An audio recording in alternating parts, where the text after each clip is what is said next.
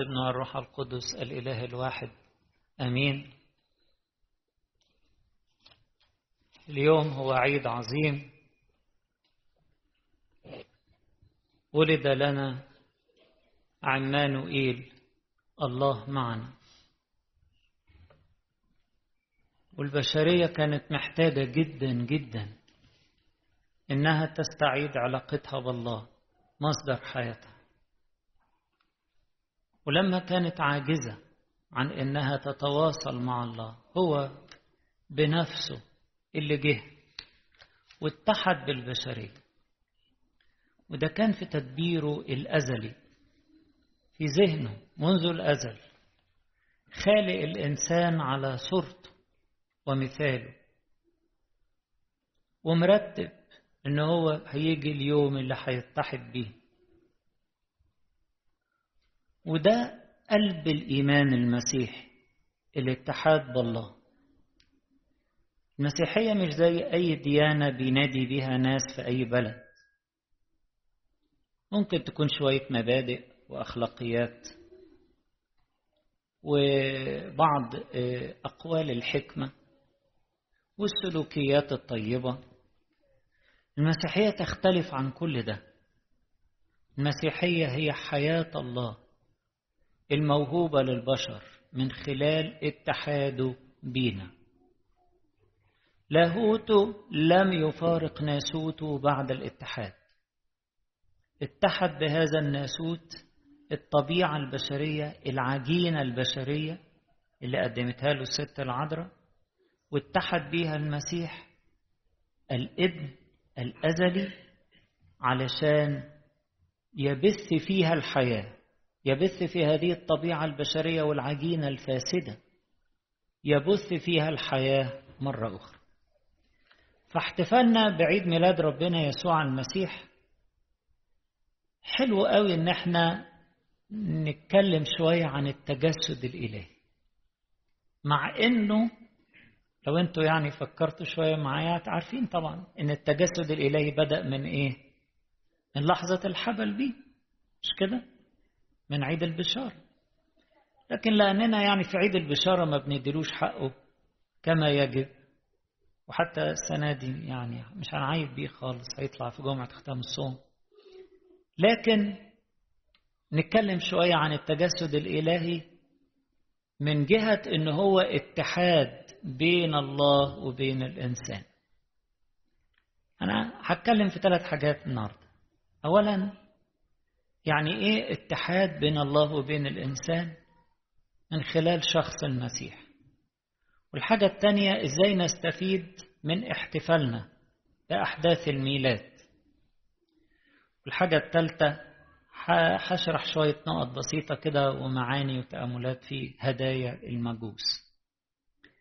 أول حاجة اتحدنا بين بيننا وبين الله من خلال المسيح اللي اتحد فيه اللاهوت بالناسوت من أقوال القديس إيرينيوس ده أسقف ليون كان في القرن الثاني اتنيح سنة 200 ميلادية.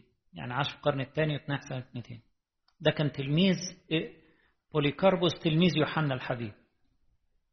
ده من أهم الآباء قديس إيرينيوس ده. بيقول إيه؟ بيقول في ملء الزمان صار الكلمة كلمة الله الأزل صار الكلمة إنسانا منظورا وملموسا لكي يجمع كل شيء في نفسه ويعيد الوحدة بين الله والإنسان. بعد كده عجبني أقوال لطيفة خالص القديس أبو مقار الكبير القديس مكاريوس له خمسين عظة من أجمل ما يمكن من أعمق ومن أسهل ومن ألذ الكلمات اللي إحنا ممكن نقراها أو نسمعها. القديس مكاريوس كتير يركز قوي قوي على الوحدة بين الله وبين الإنسان أيضا في عظاته. فالعظة الرابعة بيقول إيه؟ بيقول الله غير المحدود الذي لا يدنى منه غير المخلوق.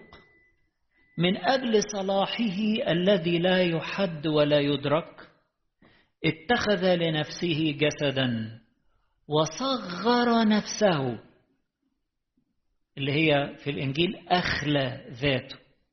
صغر نفسه. إنجاز القول هو بيقول كده. إنجاز القول. من مجده صغر نفسه من مجده غير المقترب إليه. وذلك لكي يتسنى له أن يتحد بخلائقه حتى تستطيع هي خلائقه دي إحنا حتى تستطيع هي بدورها أن تشترك في حياة اللاهوت. مش ممكن نشترك مع الله وندخل في وحدة مع الله من غير التجسد. هو اللي فتح لنا الباب. هو اللي أعطانا هذه الكرامة العظيمة أن إحنا نتحد بالله. وأن إحنا نتناول جسده ودمه شجرة الحياة. جسده ودمه اللي فيه لاهوته لم يفارق ناسوته. أصبح الله في متناول أيدينا. مش بس نشوفه لا ده إحنا ناكله. ونثبت فيه وهو فينا ونبقى أعضاء من جسمه من لحمه ومن عظامه. زي ما بيقول قديس بولس الرسول في أفسس خمسة. فبيقول أولى تاني الله غير المحدود الذي لا يدنى منه غير المخلوق من أجل صلاحه الذي لا يحد ولا يدرك اتخذ لنفسه جسدا وصغر نفسه إنجاز القول من مجده غير المقترب إليه وذلك لكي يتسنى له أن يتحد بخلائقه حتى تستطيع هي بدورها أن تشترك في حياة اللاهوت دي العزة الرابعة للقديس أبو مؤار الفقرة التاسعة. في الفقرة العاشرة حاجة شبيهة بس بيعبر عنها بطريقة مختلفة شوية. بيقول الله غير المحدود وغير المدرك بصلاحه. قد صغر نفسه ولبس أعضاء هذا الجسد وأنزل نفسه من مجده غير المدنى منه. يعني ما حدش يقدر يقرب من مجد الله في ارتفاعه. فهو نزل نفسه. وهو لأجل لطفه ومحبته للبشر. يجسد نفسه يعني ياخد جسد مغيرا هيئته. بقى زينا. ويأخذ إليه النفوس الأمينة التي أرضته ويتحد بها. مين دي النفوس الأمينة؟ اللي أمنوا به إلى خاصته جاء وخاصته إيه؟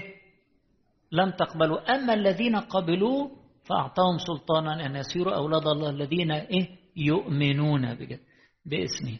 يبقى النفوس الأمينة هي كل إنسان آمن به وقبل الدعوة بتاعته وقبل البشارة بتاعته وقبل أنه يتحد بيه ويدخل معاه في عهد جديد. فيأخذ عليه النفوس الأمينة التي أرضته ويتحد بها ويصيرها كقول الرسول بولس روحا واحدا معه. دي في كرونسوس الأولى سبعة. روحا واحدا. أما من اتحد بالرب فهو روح واحد معه.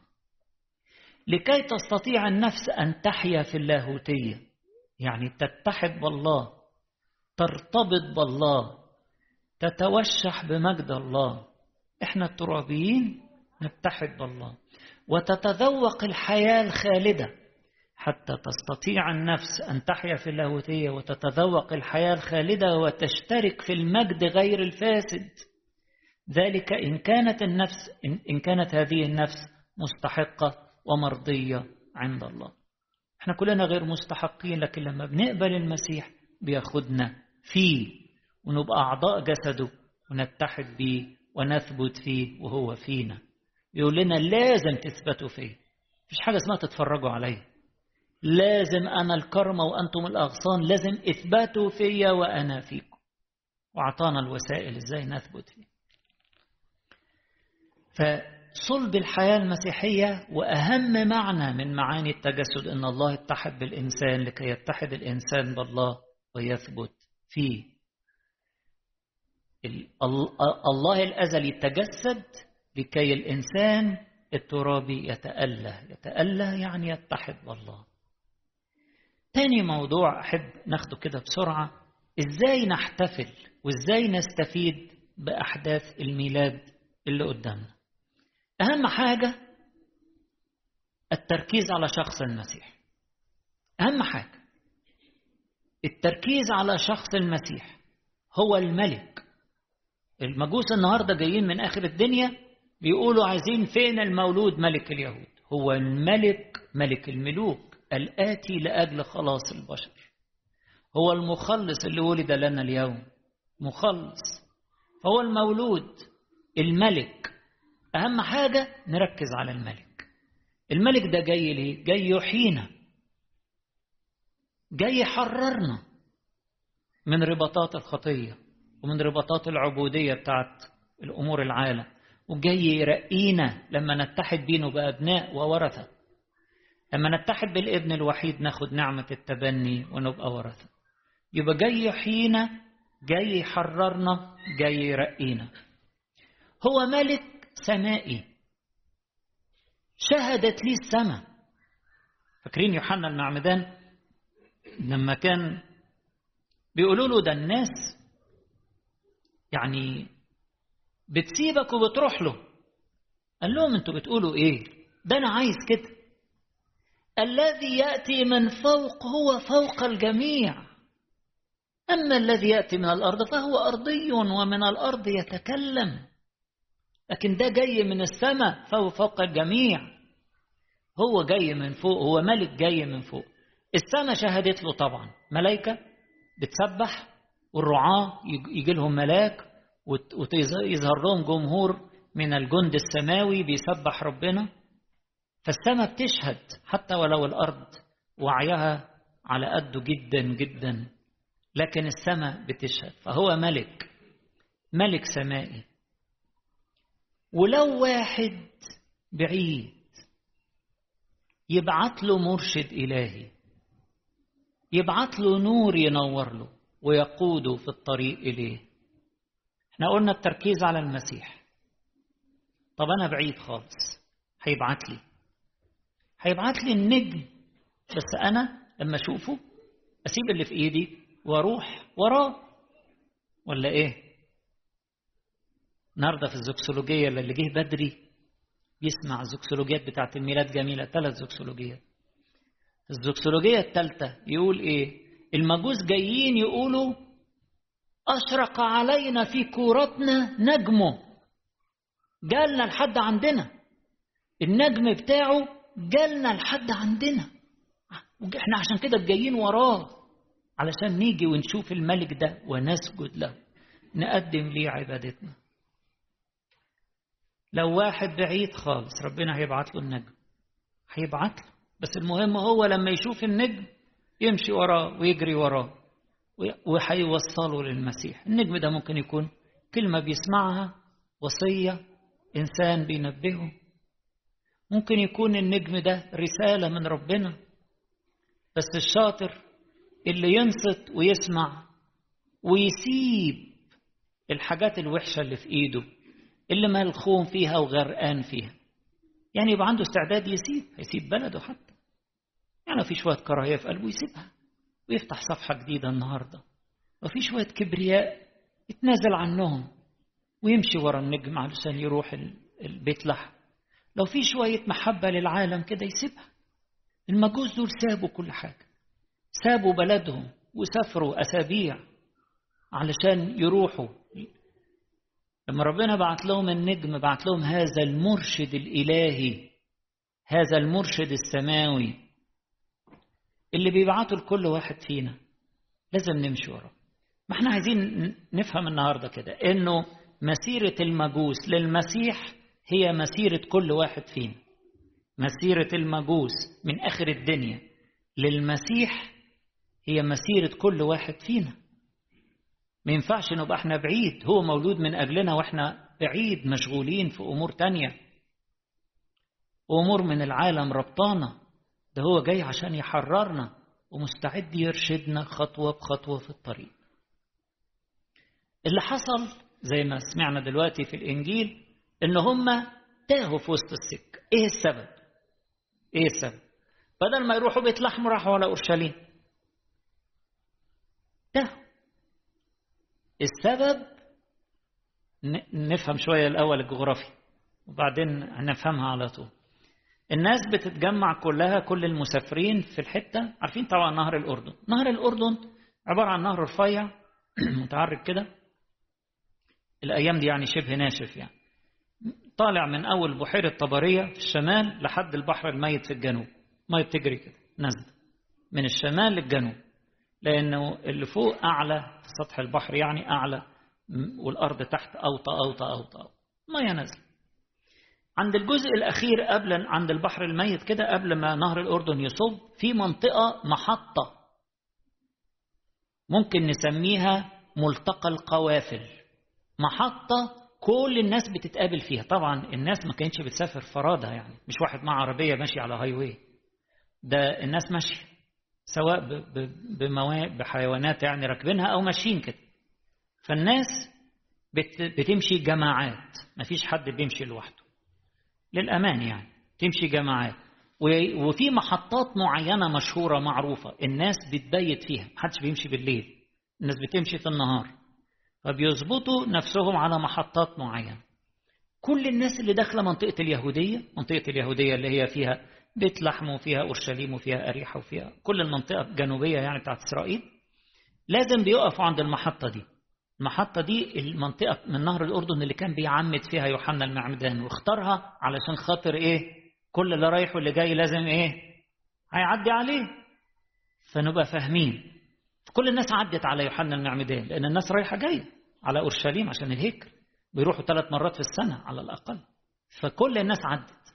المهم إن المجوس طبعا زيهم زي بقية المسافرين جم عند المحطة دي اللي عند نهر الأردن وبعدين ناس ماشية بقى طالعة على أورشليم. الغالبية العظمى من الناس رايحة على فين؟ على أورشليم. فيا عيني ما خدوش بالهم من النجم خدوا بالهم من الناس. ماشيين مع الزفة مع اللي ماشيين. فتاهوا. ولاد ربنا مش بيمشوا زي ما الناس ماشية. دول بيمشوا على إرشاد ربنا. بيمشوا على وصية ربنا. مش كل الناس ماشية في الاتجاه ده يلا كلنا لا لا لا. أنا أسأله وأشوف إرشاده وأشوف هو منور لي بيوجهني فين. مش أنا نمشي زي كل الناس ما هي ماشية وخلاص. طب افرض الناس ماشية غلط. ولاد ربنا يمشوا في الصح حسب إرشاد ربنا حتى ولو ضد التيار فدي من الحاجات اللي توهت المجوس. إن هم مشيوا في وسط اللي ماشيين بصوا لقوا نفسهم داخلين على اورشليم طريق ياخد له يوم سفر هو بتاع 25 كيلو كده. بس مطلع مطلع عالي يعني. الطريق كله طالع طالع طالع. كيلو فوق. يعني المنطقة بتاعت نهر الأردن حوالي 250 300 متر تحت سطح البحر. أورشليم 850 متر فوق سطح البحر. فطول ما إحنا طالعين طريق شاق شوية بياخد له يوم سفر. فالناس رايحة على أورشليم. بيت لحم جنوب أورشليم بتسعة كيلو. لكن هم ما خدوش بالهم. مشوا ورا الناس بصوا لقوا نفسهم تاهوا. فين النجم؟ مفيش مش لاقيين. مسارهم اتغير. علشان كانوا باصين للناس مش باصين لربنا ولا لإرشاد ربنا. حاجة تانية ممكن تكون برضو ممكن تكون سبب إن هم تاهوا إن هم شافوا الناس ماشية وبتتكلم على الهيكل وأورشليم والهيكل كان فخامة فوق الوصف. يعني اللي رايح أورشليم من الطريق ده بيعبر جبل الزيتون كده وهو نازل من عند جبل الزيتون أورشليم باينة قدامه والهيكل بيلمع ذهب. الهيكل النهاردة طبعا المنظر فيه مسجدين منهم واحد قبته مطلية بالذهب. زمان كان مطرح المسجد اللي قبته مطلية بالذهب كان الهيكل قد المسجد ده يمكن ثلاث مرات. وكل جدرانه بالذهب. كان بيلمع. حاجة مع الغروب كده الدنيا تضوي كده. فممكن يكونوا هم لقوا دي المدينة الكبيرة العاصمة والفخمة واللي فيها الذهب يبقى أكيد الملك يتولد فيها. ولا إيه؟ ساعات إحنا نشغل دماغنا بحسب المظاهر. نلاقي مظهر كده فخ يبقى هو الملك هنا. لا ربنا مش بيمشي بالطريقة دي ولا نتخدع بالمظاهر بتاعة العالم الفارغة اللي كلها بتتهد وكلها بتنتهي. ملهاش قيمة. ندور على إرشاد ربنا. ربنا ما, بيتولدش في المكان الفخم الضخم ده ولا في الأبنية اللي مليانة أبها وجمال وفخامة. ممكن يتولد في أبسط مكان لأنه متواضع وعايز ينزل لأقل مستوى عشان يجيب أقل واحد. يجيب من تحت أقل واحد ويرفعه. هو عايز كده. فهم ممكن يكونوا معرفش يمكن في أسباب تانية بس هم تاهوا وراحوا على دخلوا على أورشليم مش سكتهم. مشوا مع بقية الناس شافوا أورشليم فخمة المهم إن هم راحوا. لما تاهوا راحوا لهيرودس. هيرودس طبعا إيه؟ انزعج. فاكر إن المسيح اللي هيتولد ده هينافسه مع إن المسيح مش ملك أرضي ملك سماوي ومملكته ليست من هذا العالم. مش جاي ينافس حد على الأرض. الأرض دي كلها هيئة هذا العالم تزول. ملاش قيمة. هو جاي يرقينا ويرفعنا. نبقى ملوك وكهنة. نبقى متمتعين بيه. نبقى عن يمينه. من يغلب يجلس معي في عرشي. كما غلبت أنا وجلست مع أبي في عرشه. هو خد جسد وغلب بيه عشان يرقينا كلنا ويرفعنا. يخلينا نجلس معاه. نتمتع معاه. نبقى في مجد معاه مجد لا يزول. أما أمور العالم خناقات بقى. فخاف هيرودس لكن المهم أنه ما عرفش فين الملك ده ما يعرفش فراح جاب الإيه؟ رؤساء الكهنة والكتبة ورجال الدين اليهود. قال لهم أين يولد المسيح؟ سؤال واضح كده صريح. قالوا له عارفين. دول إيه؟ عارفين. بس ما بيستفادوش حاجة بالمعرفة بتاعتهم. قالوا له في بيت لحم. إحنا حافظين النبوة. سفر ميخا الإصحاح الخامس. أنت يا بيت لحم لست صغيرة بين ولايات يهوذا لأنه منك يخرج مدبر يرعى شعب إسرائيل الذي مخارجه منذ القديم منذ أيام الأزل. يعني ده إله. ده أزلي. وهيتولد في بيت لحم. ما أنتوا عارفين اهو لكن ولا يتحركوا ولا يهمهم. مع إن النجم جالهم أهو. الرسالة جات لهم إن المسيح ولد. بس ما راحوش. المجوس كانوا شطار. هم اللي سابوا كل حاجة وراحوا ورايحين يقدموا الهدايا بتاعتهم. المهم أول ما سمعوا كلمة بيت لحم بيت لحم مش بعيدة ما تاخدش يعني ساعتين مشي. جبال بس هي المناطق كلها جبلية بشكل صعب. حتت واطية وحتت عالية قوي فراحوا طالعين على بيت لحم قال لهم روحوا شوفوا إذا كان لقيتوه تعالوا قولوا لي عشان أسجد أنا كمان. راحوا. كان السيد المسيح طبعا في الوقت ده كان عنده حوالي 42 43 يوم 44 يوم بالكثير 45 يوم. بالظبط كده بحسب الشرح بتاع الإنجيل السيد المسيح فضل قاعد في بيت لحم. حضر الختان بتاعه في بيت لحم بعدين دخل الهيكل وبعدين رجعوا بيت لحم يستنوا لما السبت يخلص. السفر ما بين المنطقة بتاعت اليهودية دي ومنطقة الجليل ياخد أسبوع ودايما يبتدي بعد ما السبت يخلص يخ... يبتدي عشان ما فيش سفر يوم السبت فيش مشي. فالناس ما تضيعش ما تسافرش أبدا السبت. تسافر يوم الحد الصبح وتمشي وتوصل قبل يوم الجمعة بعد الظهر. ده المسار ما بين الجليل لليهودية في الرايح وفي الراجع كله بالمنظر ده. فهم خلصوا الأربعين يوم بتوع المسيح وكان فاضل مثلا ما أعرفش يوم اتنين تلاتة عبال ما يوم السبت يجي. قالوا نرجع بيت لحم نعد حاجتنا ونجهز نفسنا عشان نرجع. في التوقيت ده جم المجوس. وطبعا ما رجعوش على الجليل طلعوا على مصر. هم كده في الجنوب جنوب إسرائيل أقرب حاجة ليهم مصر طلعوا على مصر. مهم إن المجوس إيه؟ قبلوا المسيح. فالتشتيت بأمور العالم ممكن يتوه الإنسان بعيد عن ربنا. التشتيت في حاجات العالم إحنا أصل إحنا شطار ساعات. إحنا ساعات نفتكر إن إحنا فهلويين وشطار ولكن هعمل دي وهعمل دي. أنا حم... بصلي وبقرأ الإنجيل لكن يعني مفيش مانع أعمل كذا وأروح الحتة دي وأعمل حفلة دي و... وأجواء مش مظبوطة وأطماع في العالم مش مظبوطة وكذبة على الماشي و... يعني ساعات إحنا نفتكر إن إحنا حن... يعني ماشيين مع ربنا بس ممكن شوية حاجات من اللي هي بتاعت العالم دي لازم نجاريهم يعني. تجاري إيه؟ هتوه هنتوه عن المسيح. ما ينفعش نجاري أهل العالم ولا نتمثل بيهم. هنتوه. الدرس النهاردة بتاع المجوس ده تاهوا. اللي رجعهم كلمة ربنا. كلمة ربنا. لما عرفوا جابوا النبوة بتاعت ميخا قالوا أيوة يبقى بيت لحم. يلا نطلع على بيت لحم.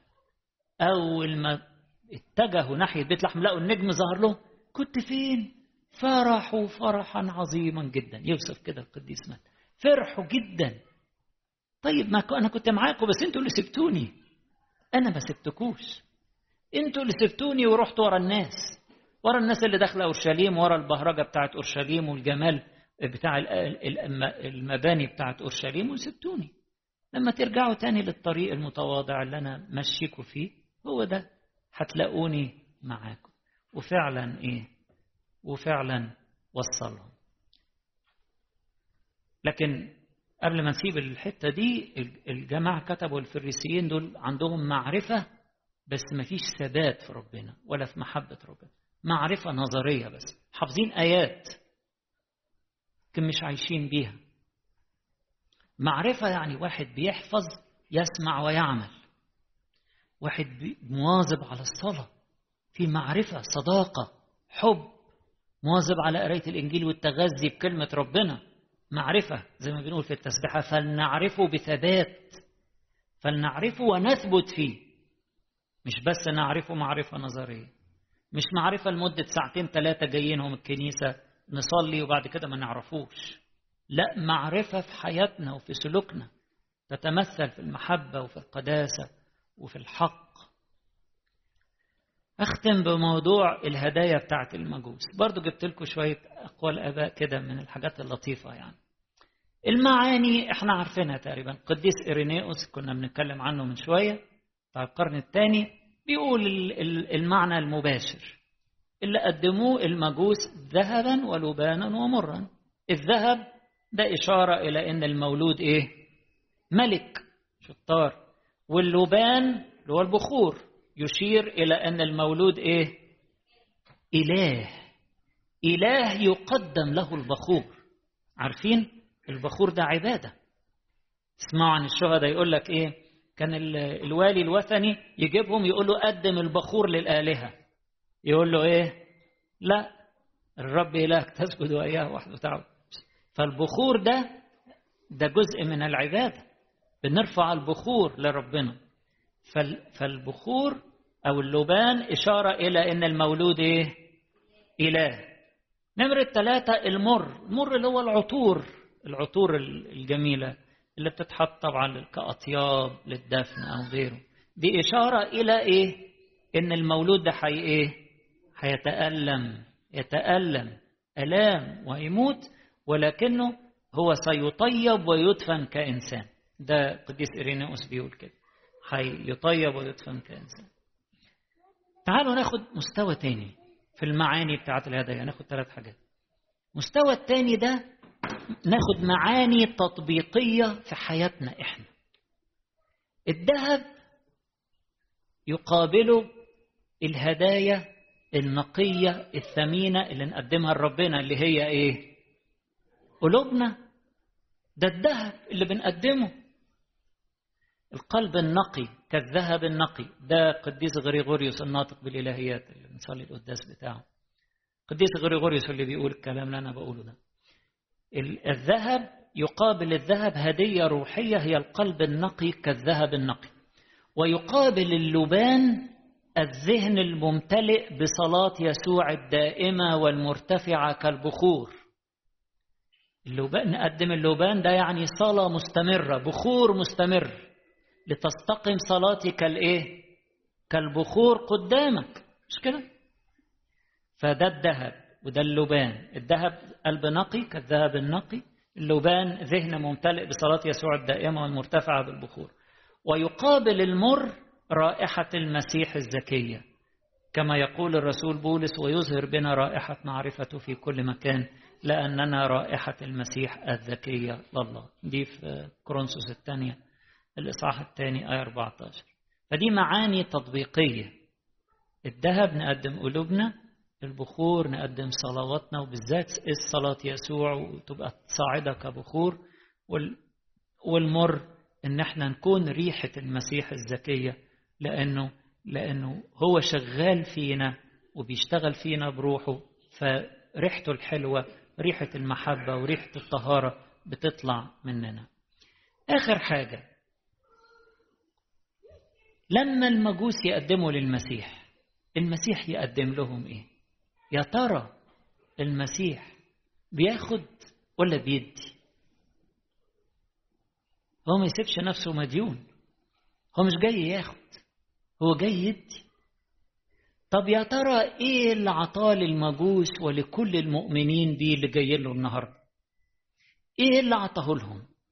إيه اللي رد الرد بتاعه؟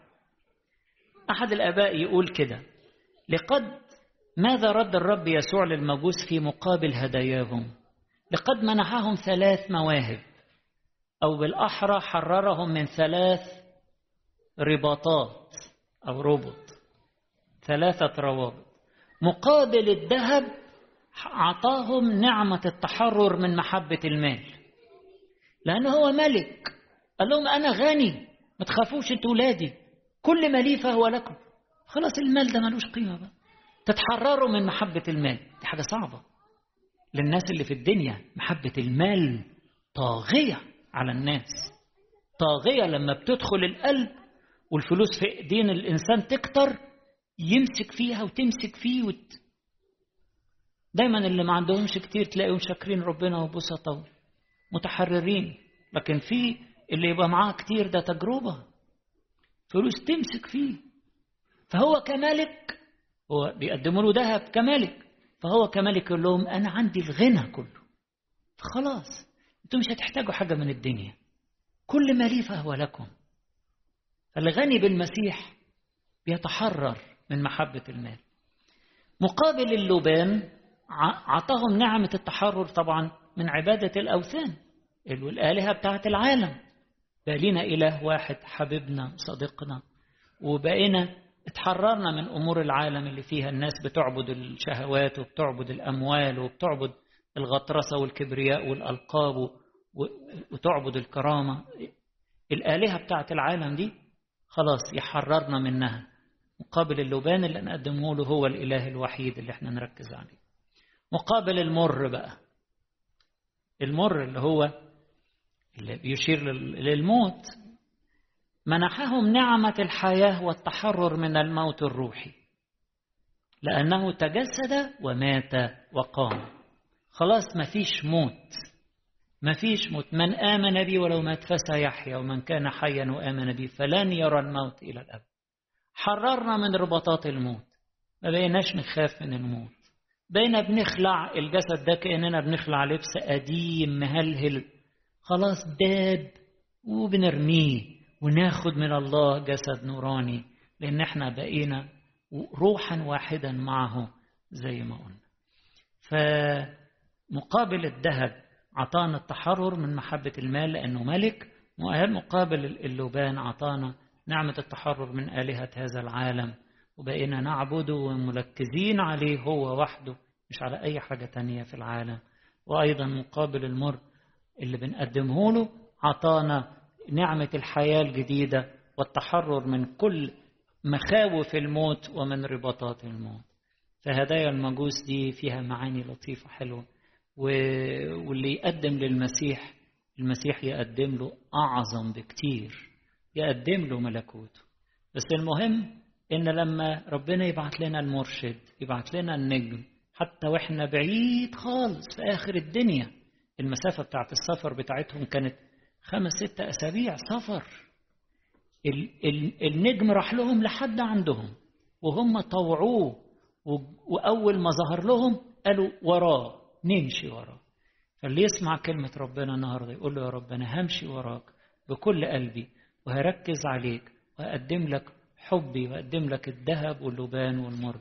أقدم لك قلبي وهقدم لك صلواتي وهقدم لك كل حياتي عشان تملاها بريحتك الذكية. علشان انت يا رب ما بتسيبش نفسك مديون. اللي انت اللي بيجي لك انت بتغنيه وبتشبعه بتفرحه. له كل المجد والكرامة إلى الأبد. آمين.